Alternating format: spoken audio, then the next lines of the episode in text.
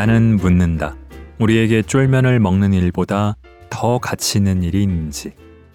맥주와 노가리를 지키는 일보다 더 가치 있는 일이 있는지. 3대 사장과 수다를 떨며 새벽을 보냈다. 너스레를 떤다. 요즘은 사람도 100년을 산다는데 을지 오비베어 100주년 기념 행사에서 꼭 인생 마지막 맥주를 마시겠노라고. 실없는 소리에 밤이 깊어간다. 술 끈들아. 단골 가게를 지키자.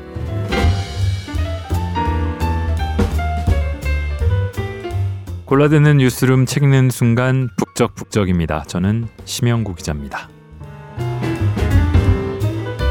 자, 이 팟캐스트 듣는 분들 혹시 단골 식당이나 단골 술집 같은 곳 한두 개씩 갖고 계신가요?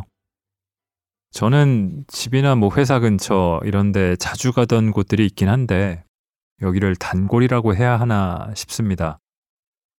뭐 이를테면 단골이라면은 그냥 가서 늘 먹던 걸로 주세요 정도의 멘트는 날릴 만큼 사장이나 직원과 친분을 쌓고 또 그래서 서비스도 주고 메뉴에 없는 안주도 만들어주고 저도 뭐 가져가서 같이 먹기도 하고 그 정도는 돼야 단골이라고 할 수 있나 싶어서 그렇습니다. 아무튼 그런 단골을 꿈꾸긴 하는데 잘 되지는 않고 그렇다고 매번 새로운 데를 찾아가는 뜨내기 손님까지는 아니고 그 사이를 왔다 갔다 합니다. 제가 한 십수년 살던 동네에 지금은 이사를 왔는데요. 오래된 일본식 주점, 이자카야라고 하죠. 그런 곳들이 나란히 세 개가 붙어 있는 곳이 있었습니다.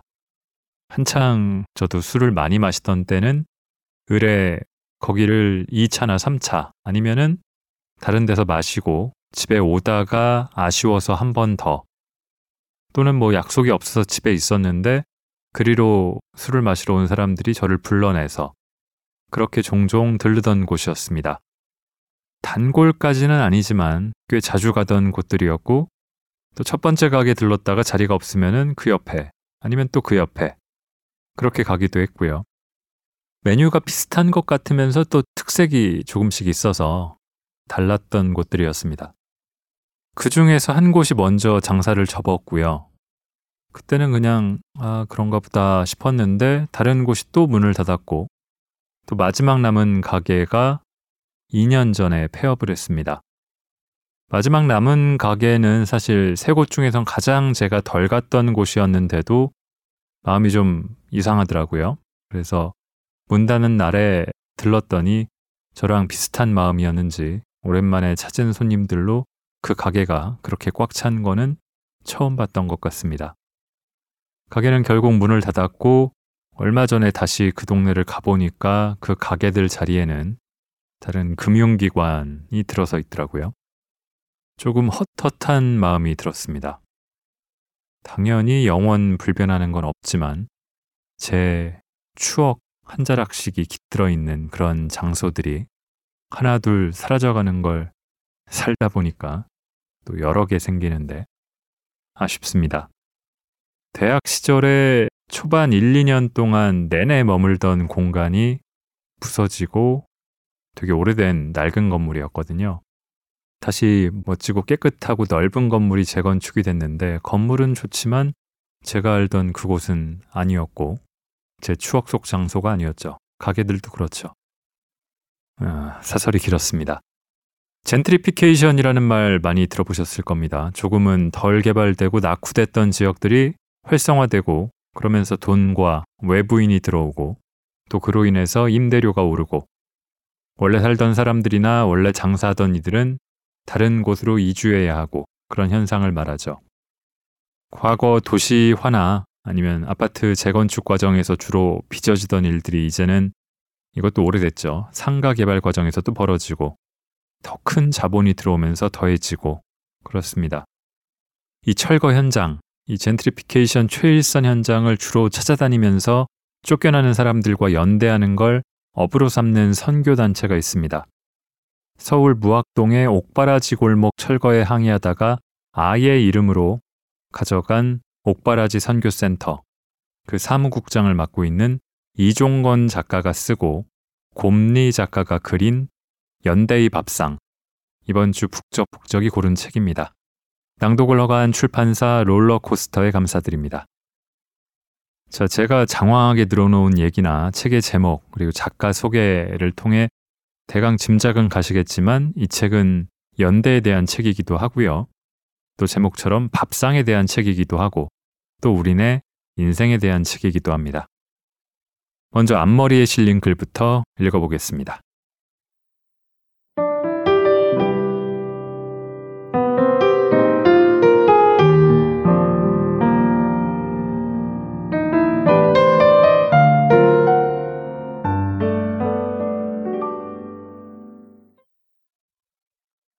농성장 철문 안쪽에서 굴을 까먹던 어느 겨울밤.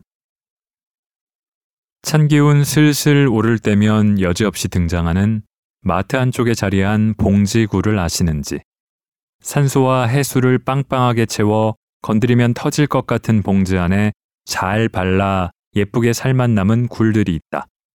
두 봉씩 묶어 만 원도 되지 않는 돈에 가져와 초장에 찍어 먹는다.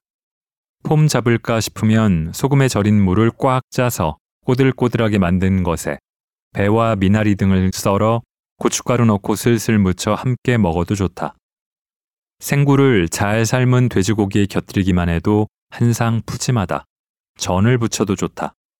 마트에서 두 봉 묶음을 사든 시장에서 한 주먹씩 퍼주는 것을 사든 제철 맞은 굴은 비싸지 않으니 제 양껏 취향 따라 해 먹으면 그만이다.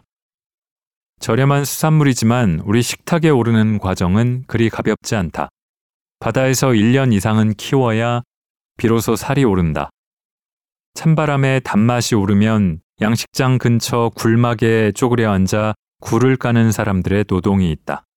굴이 상할까봐 난방도 못하고 바닷바람 맞아 밖보다 더 추워진 굴막에 앉아 입김 불어가며 하나하나 까는 노동이 있다. 지인의 이야기다. 고흥 굴 양식장 굴막에서 석화를 사갈 요량이었다고 한다. 바쁘게 손질하고 계신 사장님에게 석화 좀 사겠다고 하니 전선에 줄줄이 달린 석화 한 줄을 그냥 주시더랜다. 손질하는 값이 석화 값이니 가서 손질해 먹으라고. 지금은 너무 바빠 손질할 시간이 없다며. 10대를 강릉에서 보냈다. 교우들과 함께 조개를 잡으러 가 바닷속 모래를 발가락으로 살살 건드린다. 돌인지 조개인지 모를 깎으라 할 것이 발가락 끝에 간신히 닿는다. 잠수해서 긁어보면 여지없이 조개 몇 개가 모여 있다. 하루는 친한 권사님이 바위가 잔뜩 깔린 해변 구석으로 불러냈다. 바위에는 따개 비며 우연찮게 걸린 미역이며 하는 것들이 너저분하게 널려 있었다. 자그마한 칼이었는지 쇠붙이였는지 아무튼 무슨 도구 하나를 쥐어주고선 따개비처럼 조그마한 그런데 따개비보단 더 밝은 빛깔이 도는 것을 슬슬 긁어내라 하셨다. 그렇게 긁어낸 것 속에 뽀얀 속살이 있었다. 내 인생 처음 먹어보는 석화다. 손톱만한 크기로 상품성이라곤 찾을러야 찾을 수 없는 야생의 굴이다. 바위 한가운데서 캤으니 민물로 씻을 수도 없다. 바위인지 껍질 가루인지 알 수 없는 것을 살살 털어내고 그대로 먹는다. 쨍한 짠맛 뒤에 살며시 올라오는 우유 맛. 결국 직접 캤다는 그 얼치기 노동의 맛이 더해진 진한 기억의 맛이다. 서촌 궁중족발에서의 기억이다. 월세를 몇 배나 올린 건물주 앞에서 우리는 궁중족발이 쫓겨나면 모두가 쫓겨납니다. 한마디를 구호 삼아 싸우고 있었다. 두꺼운 철문 하나가 있었다. 철문 옆으로는 CCTV 화면이 송출되는 모니터가 있다. 모니터 화질로 철문 밖에 있는 사람이 누구인지 구별할 수 없으니 반쯤은 장난으로 반쯤은 필요에 의해 암구호를 정하기도 했다. 철문을 두드리면 안에 있는 사람이 말한다. 상가법. 그러면 밖에 있는 사람이 개정이라고 말하는 식이다. 묵직한 철문 여닫는 것이 서로 미안해서 화장실 가는 것도 괜히 신경이 쓰인다. 그렇게 불편한 환경인데도 밤이면 밤마다 궁중족발을 지키겠다며 사람들이 몰려들었다. 당번이야 정했지만 당번 아닌 사람이 더 많았다. 저녁 시간 잠시 들러 연대의 마음만 전할 심산으로 왔다가 주고받는 말들에 오고 가는 잔 속에 마음이 놓여 그렇게 눌러 앉은 사람이 한둘이 아니다. 이맘때였다. 찬바람 슬슬 불어오니 철문이 열릴 일은 더 없다. 옹기종기 온돌바닥에 모여 시간을 죽인다. 그 무료한 시간 사이로 누군가 철문을 쾅쾅 두드린다. 궁중족발 사장님이다. 당시만 해도 구 시장 건물이 남아 있었던 노량진 수산시장에 들렀다 오시는 길이다. 손에는 큰 아이스박스가 두 개인가 들려 있다. 활짝 열리지도 않는 철문 사이로 커다란 박스를 꾸역꾸역 들여보낸다. 파란색 테이프를 찍 하고 뜯어 뚜껑을 열어보니 큼직한 석화가 한가득. 닿지 않은 철문 사이로 슬며시 들어오는 찬바람과 함께 제철 맞은 석화가 찾아왔다. 사장님은 덤덤하게 쪄먹자고 하지만 그 속내가 이미 설레고 있다는 건 모두 알고 있다. 족발이 오르내리던 상에 커다란 찜기를 올려 석화를 잔뜩 깔았다. 예쁘게 잘 까져 있는 굴도 맛있고 편하지만 다 같이 모여 석화를 쪄먹는 일은 그 풍경부터가 남다르다. 먹어본 놈이 먹는다고 석화 좀 먹어봤다는 몇 명이 손에 칼을 쥔다. 지금부터는 하나씩 까는 게 일이다. 굽든 찌든 때 되면 입 벌리는 조개와는 다르다. 철문처럼 두꺼운 석화 껍질은 틈을 보일 때 칼을 넣어 쩍 하고 벌려야 한다. 까는 타이밍도 중요하다. 너무 오래 찐 것들은 통통했던 살에 육즙이 빠져 볼품이 없다. 입에 들어갔을 때 반쯤은 구이 같고 반쯤은 숙회 같아야 한다. 그 타이밍을 잘 노려 껍질을 까면 탱글탱글하고 뽀얀 체감상 손바닥만한 알맹이가 나온다. 한 입 넣으면 입안 가득 퍼지는 바다향. 술 좋아하는 사람들은 넘기고 따르기에 바쁘다. 까는 사람은 접시에 놓느라 바쁜 것 같지만 실은 제일 잘 쪄진 것 골라 그때그때 먹기에 바쁘다. 모두가 바쁘다. 술잔 돌아가는 소리, 연신 맛있다며 신이 나는 연대인들. 별것 아닌 것처럼 목장갑 끼고 턱턱 석화를 까는 사장님의 뿌듯한 표정. 여전히 산더미처럼 쌓여 있는 설레는 석화 무더기. 결국 석화는 까는 맛이다. 까면서 시간이 비니까 얘기 나누는 맛이다. 이건 알맹이가 크네, 요건 별로네 하며 안주거리 하는 맛이다. 내가 깐 걸 다른 사람이 배부르게 먹는 맛도 있고 배려받는 것에 감사한 맛도 있다. 연기 모락모락 오르는 찜기 옆에 있으니 추운 줄도 모르겠다. 먹다 지친 이가 기타를 꺼내 튕기기도 하고 그대로는 못 먹겠다며 초장 푹 찍어 달고 매운맛에 몇 개를 더 먹는 이도 있다. 그저 안주로 하겠다며 끝까지 자리를 지키는 술꾼들과 피곤해서 먼저 누운 이들. 그 모든 소리 사이로 농성하는 이들의 밤이 깊어만 간다. 이제는 그 석화를 떼올 예시장도 없다. 석화를 팔던 이는 물대포와 소화기 분말을 맞으며 농성을 한다. 이제는 밤을 새워 철문 앞 CCTV를 쳐다볼 일도 없다. 궁중족발은 홍은동에 새 둥지를 틀었다. 연대의 밥상을 그렇게 또 한 차례 지나보낸다. 어떤 밥상은 일상을 되찾아 열심히 노동하는 이의 피와 살이 되기도 하고 또 어떤 밥상은 여전히 천막 아래 반찬 몇 개와 소주로 쓴 마음 달래며 먹먹한 밤을 보내는 힘이 되기도 한다. 장을 보는데 여전히 굴이 싸다. 생각나서 사왔는데 양이 많아 다 먹지도 못한다. 시장에서 사려고 하면 담아주는 양이 많아 망설여질 정도다. 푹푹 떠서 비닐에 담아 쥐어주니 이 굴이 어디 하늘에서라도 떨어진 것만 같다. 석화는 그나마 발라먹는 수고라도 있어서 귀하고 맛있구나 하는데 똑같은 굴이어도 누가 발라낸 것이면 괜히 싸구려인 것 같고 아무렇게나 먹어도 될 것 같다. 그렇게 퍼먹다 미처 못 발라낸 껍질을 씹을 때면 문득 생각이 난다. 아, 사람의 손으로 발라냈구나. 산더미 같은 석화를 가져다가 그 추운 굴막에 앉아 누군가가 굴을 깎구나. 굴 하나에 너무 많은 이야기가 있어 벅차다. 냄비에 물 자작하게 넣고 석화 조금 떼어다가 삶아 먹고 싶다. 아마 그 맛은 아닐 거야.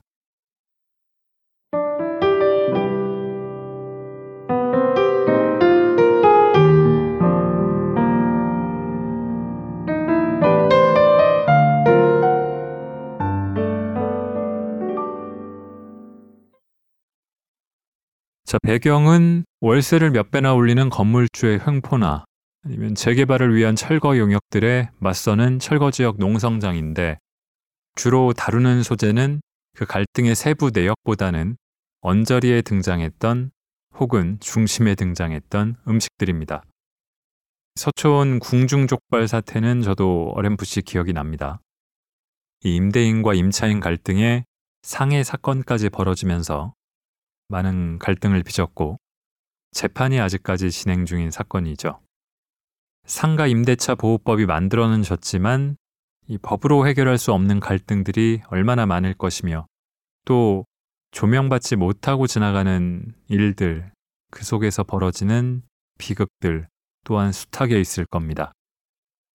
이런저런 생각들을 하면은 마음이 무거워지면서도 그 와중에 까먹던 석화는 굴은 얼마나 달고 맛있었을까요?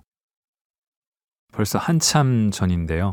새천년을 맞이하기 직전에 학생 시절에 저도 이런 철거 현장 몇 곳에 다녀온 일이 있었습니다.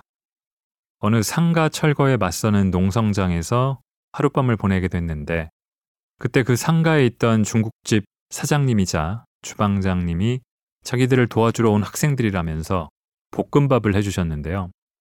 이 가까이서 웍을 돌리면서 볶음밥을 만드는 건 저는 그때 처음 봤죠. 이 계란물이 밥알에 하나씩 코팅되어 있는 듯한 그 볶음밥. 잊을 수 없는 진미였습니다. 그렇게 그 춥고 또 좀 무서웠던 철거 현장은 저에게 인생 볶음밥을 먹은 곳으로 기억되고 있습니다. 이 책은 이 쫓겨나는 철거민, 상가 세입자, 노점상들과 연대하겠다는 목적을 가진 옥바라지 선교센터에서 쭉 현장을 다니면서 써왔던 글들을 모은 것이지만 강제 철거의 부당함을 주장하거나 건설 자본 그리고 거기를 편드는 공권력을 꾸짖거나 비판하는 것보다는 단골집 이야기, 이웃 이야기, 그리고 연대, 음식 이야기가 더 도드라집니다. 그래서 어떻게 보면은 법에 저항하고 집행하도록 돼 있는 철거에 저항하는 사람들에 대해 거부감을 갖는 이 분들도 읽어보면은 같이 공감할 만한 지점이 많은 책이라는 생각을 했습니다. 공감하니까 곧 이번 이 팟캐스트가 업로드된 시점은 추석 연휴 한가운데인데 연휴 때 또 음식으로 추석이니까 송편으로 설이면 떡국이기도 하죠. 전이며 여러 명절 음식들을 떠올리면서 침을 흘리다가도 또 그로 인해서 빚어지는 갈등들 차례는 누가 지내고 남자들은 뭐 절을 하네 뭐를 하네 명절 노동에 희생되는 여성들과 뭐 며느리들 그런 등등 생각을 하면은 참 음식 맛이 굳이 먹고 싶지 않다 달아나기도 하고 그런데 그러면서도 음식의 우리 기억들은 추억들은 좀 존중하거나 함께 공감할 수 있는 방식으로 연휴가 지나갔기를 희망합니다. 단골집 이야기를 앞에 했는데 거기 관련된 글 그리고 연대의 밥상이라는 책 제목이 등장하는 글 두 편을 이어서 읽으면서 이번 주 북적북적 명절 연휴에 보내드리는 북적북적 마치겠습니다. 들어주신 모든 분들 감사합니다.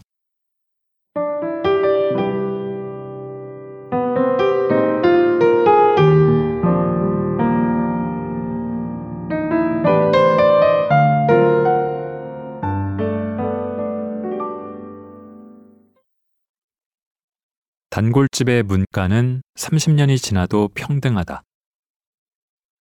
누구에게나 단골 가게가 있다. 어렵사리 맛집을 검색하지 않아도 언제든 찾아가 밥 한 끼, 술 한 잔 먹을 수 있는 공간. 내게도 자랑할 만한 단골 가게가 몇 곳이 있다. 저렴한 만두집, 청어를 맛있게 굽는 한식 선술집, 그리고 1인 사시미가 괜찮았던 이자카야 한 곳. 월급이 나오는 날이면 사시미를 먹으러 가게로 향했다. 영업시간을 알아볼 필요도 영업 여부를 묻는 전화도 필요 없다. 줄을 설 걱정도 하지 않는다. 늘 앉던 카운터 자리에 앉아 늘 먹던 것을 시켜 고된 하루에 익숙한 위로를 받을 참이다. 정류장에 내려 복잡한 인파를 헤치고 익숙한 골목에 들어섰다. 이제 코너를 돈다. 조명 밝혀놓은 이자카야가 반겨야 하는데 굳게 닫힌 문에는 생동감이 없다. 소리 소문도 없이 맛있고 저렴했던 한 가게가 그렇게 사라졌다. 이사 간다는 말도 없이 한 장의 안내도 없이 어디 그리 섭섭하게 가셨나. 이제야 검색도 해보고 수소문해 보지만 가게의 행방을 알 수가 없네. 한적했던 동네에 오가는 사람 많더니 필시 월세를 감당하지 못한 이유였을 것이다. 서울살이 외로움 느끼는 일이란 아마 이런 것이겠지. 그 많은 인파 속 당연하게 존재하던 가까운 한 식당의 폐업으로부터 비롯된 외로움. 어쩔 수 없지 하면서도 어쩐지 억울한 마음이 들어 우울해지는 그 감각. 내 집 바란 적도 없고 하다못해 전셋집 당연하다 여긴 적도 없다. 다만 과장 보태면 집회 두 장으로 월급날이면 걱정 없이 먹던 회 한 접시가 사무치게 그리워 서러울 뿐이다. 그렇게 잃어버린 가게들이 있다.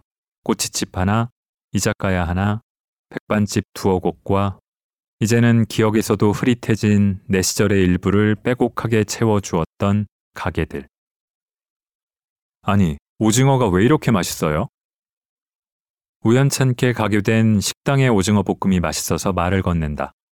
외관의 오래된 간판에서부터 동네 터줏대감임을 알 수 있다. 간판으로 보나 메뉴판으로 보나 소뚜껑 삼겹살이 주력 메뉴임이 분명한데 소뚜껑은 보이지를 않고 먼저 온 손님들의 화구에는 부대찌개만 올라 있으니 신기할 노릇이다.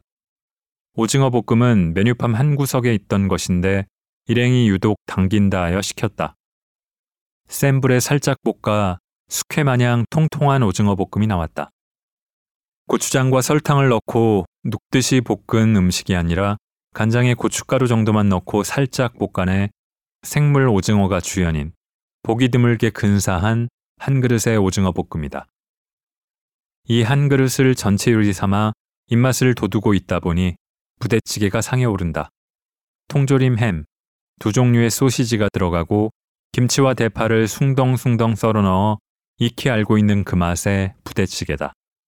반으로 쪼갠 라면 사리가 기본으로 들어간다. 면을 자르는 것에 사색을 하는 사람이더라도 부대찌개 사리면만큼은 예외를 두어야지. 식사의 끝물, 걸쭉하게 졸아든 국물을 밥그릇에 붓다 보면 잘게 잘린 라면사리 몇 개가 걸려 들어오기 마련이다. 그걸 쓱쓱 비벼다 먹는 것이 최고의 안주, 피날레니까.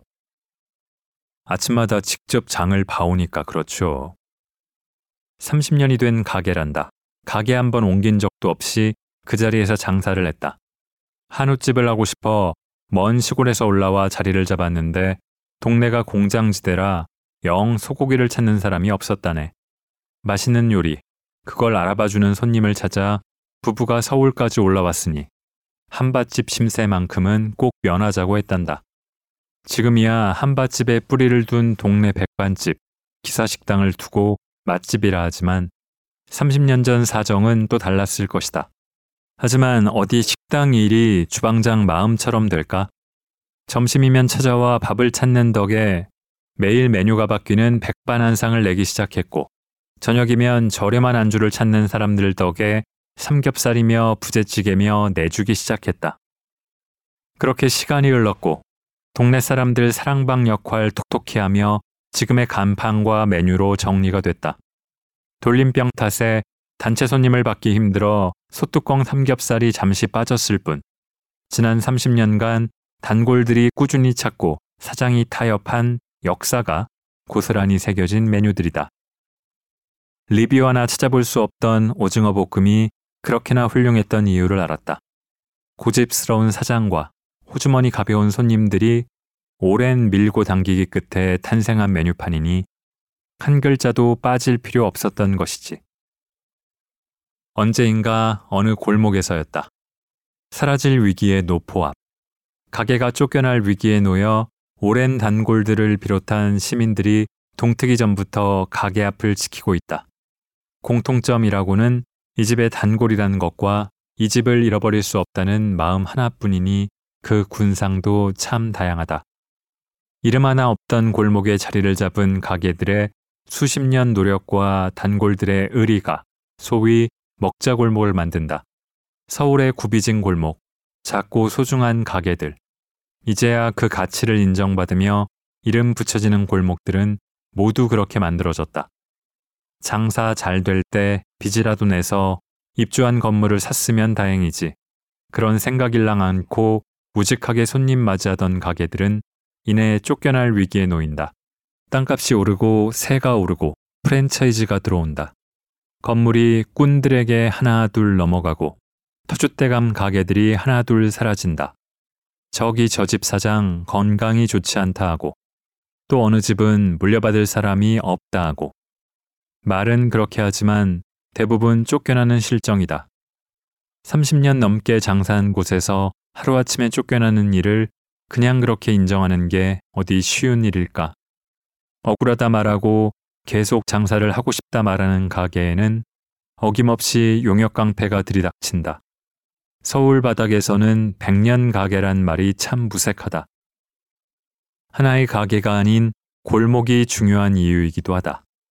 혼자가 아닌 여럿이어서 문화가 되었건만 건물주들은 꼭 혼자가 되어 골목을 지배해야겠다는 욕망을 기어코 온 세상에 떨치고 만다.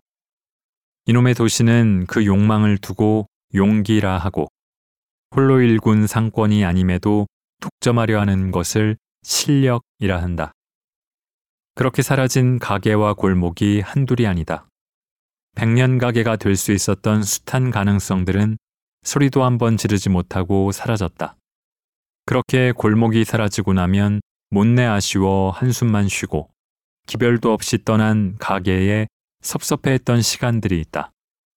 서울은 그 한숨이 한데 모여 한이 된 곳이다. 밟고 있는 모든 땅, 쫓겨난 가게와 사람들, 그들을 사랑했던 손님과 이웃들의 한숨이 한 줌씩은 서려 있는 곳이다. 그 새벽, 그렇게 단골들이 모여 있었다. 우리가 이 가게에 쏟은 시간이 얼마냐. 그러는 사이 정든 단골과 사장의 마음은 대체 얼마짜리냐. 그래서 그 모든 개인적인 시간이 이 골목의 흥행과 전혀 무관한 것이냐 하는 꼬리에 꼬리를 무는 범민 끝에 결국 법보다 단골이 먼저라는 결론이 난다. 그러니 우리는 그 새벽에 이제는 한 뼘도 뺏길 수 없다며 가게 앞에 모였다. 이 도시의 지분을 수취할 수 있다면 그 지분의 8알은 우리와 같은 사람들의 것이리라. 지폐 몇 장에 울고 웃고 없는 메뉴 찾아가며 주방장 닥달했던 못난 시절과 안주 하나에 눈칫밥 먹으며 시간을 죽이던 사람들의 것이리라. 다시 오징어 볶음과 부대찌개다. 공간에 시간이 온전히 쌓이는 일은 백년 가게라는 말이 무색한 이 서울 바닥에서 단지 음식 실력만으로 가능한 것은 분명 아닐 것이다. 아직 알지 못하는 배경과 앞으로도 알 수 없을 수많은 우연에 보이지 않는 의지들이 모여 가게를 지켜왔을 것이다. 동네 단골이 가게 문간 못 넘을까 싶어 방송 출연도 거절했는데 SNS 맛집으로 오르는 일은 막을 도리가 없다더라. 부부는 젊은 사람들 부지런함에 오랜 단골이 못 올까 싶어 걱정이다. 에이, 30년 동안 가게 문간 닳도록 오가던 사람들이 잠시 잠깐 유행에 그 맛을 잊을까? 오징어 볶음 맛있는 줄은 아는 사람만 알리라. 혹시 나처럼 우연히 그 맛을 알아버린 사람들은 단골 손님의 막내가 되어 30년 노포가 100년 가게가 되는 긴 여정의 단단한 한 축을 감당하게 되겠지. 아무렴 나는 기꺼이 벽돌 20개쯤은 넉넉히 보태야겠다고 마음먹는다. 내 집 마련은 글렀어도 단골 가게 하나쯤은 지키며 살고 싶다. 이 거대한 도시. 그렇게 자국 하나 정도는 남겨놓고 살아야지.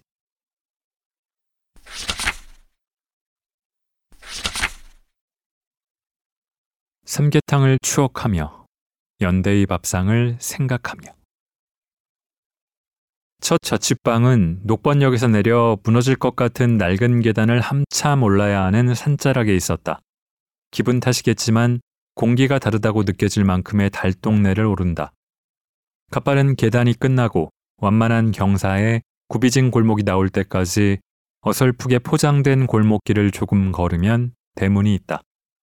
대문에서 계단 몇 개를 다시 내려가야 하는 나의 첫 반지하 저취방. 부엌 달려 있는 좁은 거실과 싱글 침대 매트리스 하나, 이불 두어 장 깔 수 있는 적당한 크기의 방이 있는 1.5룸 아득한 방. 그곳에서 동기 두 명과 함께 살았다. 방을 소개해준 선배가 멋진 말을 했다. 추운 겨울밤에 믹스 커피를 타서 집 밖으로 나가보라고. 생활력이 없으니 전기포트를 사둘 생각도 못했다. 냄비에 끓인 물, 종이컵에 믹스 커피를 타서 늦은 밤 문 밖을 나섰다. 입김이 나올 만큼 시린 밤이면 저 아래 녹번역 사거리부터 멀리 은평구청까지 또렷하게 보였다. 집 뒤로는 북한산 바위가 어슴풀해 보이고 발 아래로는 야경이 펼쳐지는 곳. 바삐 움직이는 손톱만한 자동차들을 빤히 내려다보며 빠르게 식는 커피를 홀짝거린다.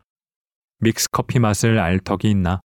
폰만 잡다 바닥에 뿌려놓고 도로 들어갔지. 나는 그 동네가 좋았다. 추석날 늦잠이라도 자고 있으면 창문 밖으로 보이는 바쁜 발들과 왁자지껄한 낯선 목소리에 뒤척여야 했다. 평소에는 손님 한 명 없다가 명절만 되면 인사하러 온 젊은 사람들이 북적거리는 노인의 동네. 간만에 청소를 마음먹고 문 밖에 물건을 꺼내 놓으면 누군가 바로 주워가서 볼멘 소리를 하게 되는 가난한 동네. 얼마간 살다가 나는 또 다른 저렴한 월세집을 찾아 떠나야 했다. 이후 동네는 재개발이 됐다 하고 어쩌다 지날 일이 있을 때면 동네 높이만큼 거대한 펜스 안에서 공사가 열심인 것 같고 사라지는 것, 세워지는 것 얼마나 빠른 도시인지 그게 아니면 내가 무심한 탓인지 이름만 들어도 번쩍거리는 아파트가 금세 들어와 섭섭해한 것도 벌써 몇 년이 지났다. 녹번역에서도 훤히 보이던 북한산 자락 멋진 바위는 아파트 높은 층에 살지 않는 이상 볼 수 없게 됐으니 매일같이 그 길을 지나면서도 깎였는지 온전한지 신수를 확인할 길이 없네. 재개발이 되면 10명 중 7명은 집값을 감당할 수 없어 떠난다는데 그때 그 할머니들은 어디 계시려나 덧없는 생각을 하기도 한다. 연대의 밥상 그 첫 기억은 지금은 사라진 녹번동 반지하방에서 마주한 한상이었다. 자취를 시작할 즈음 동아리 회장이 되어 농성장을 제 집 드나들듯 하기 시작했다. 집에서 잔 시간보다 동아리 방과 천막 아래서 지새운 밤이 더 많았던 시절. 사흘인가 집에 들어가지 못했는데 같이 살고 있던 친구에게서 전화가 왔다. 오늘은 들어올 수 있냐고 묻는 말에 저녁이면 들어간다고 말했던 것 같다.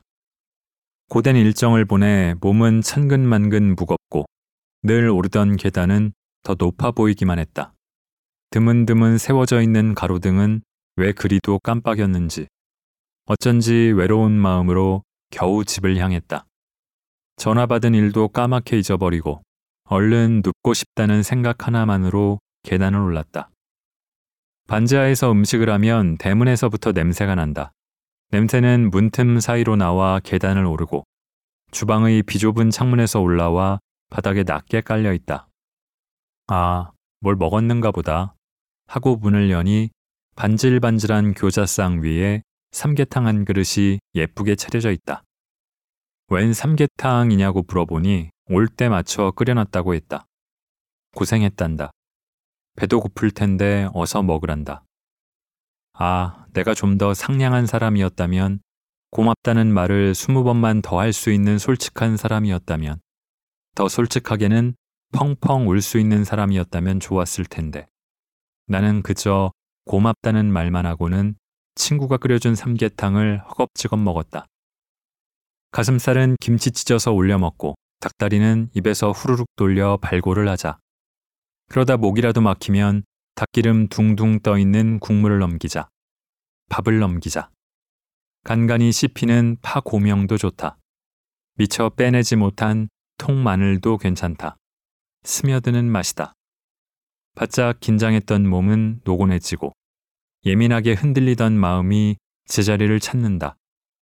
한 그릇을 남김없이 비워 고맙다는 말을 대신한다. 그렇게 어설펐던 내가 지금에 와서도 잊지 못하는 삼계탕 한 그릇. 다시는 돌아갈 수 없는 오래된 마을과 부대낄 수밖에 없던 이웃들. 늦은 밤 믹스커피와 자취방 냄비에 끓던 마음 한 무더기. 연대한다는 것은 결국 타인의 공허함에 웅크린 나를 우겨넣고 그렇게 내 가슴에도 무언가 채워넣는 것이다. 그렇게 스며들어 서로의 살과 피가 되는 일이다. 서로 관계하는 일이고 가만히 내버려 두지 않겠다고 다짐하는 일이다. 인정하든 인정하지 않든 명백하게 혼자서는 살 수 없는 존재인 인간이 함께 살기 위해 선택한 가장 적극적인 방식이 밥상이다. 우리는 밥상 앞에서 당신과 내가 고통과 기쁨, 배고픔을 느낄 줄 아는 보통의 몸뚱이임을 확인한다. 혼자서 차린 조용한 밥상도 예기치 못한 때 누군가 차려준 고마운 밥상도 여럿이 둘러앉아 먹는 풍성한 밥상도 살기 위해 눈물을 흘리며 먹었던 절박한 밥상도 결국 모두 연대의 밥상이다. 파편화된 시대를 살아간다. 어떤 때는 너무 외로워 견딜 수 없을 만큼 슬프다. 10명 중 7명은 어디를 갔는지 알 수가 없다. 돈만 하는 세상의 속도가 너무 빨라 내 목, 내 자리는 어디에도 마련돼 있지 않은 것 같다. 그럴 때면 연대의 밥상을 차리자. 한 그릇 음식에 울고 웃는 사정들에 내 삶을 엮어 조금 더 단단해지자. 나는 이제 밥상 차리는 일을 멈추지 않을 참이다. 지난 시절 지워지지 않으려 몸부림쳤던 세상의 모든 밥상이 그러했듯.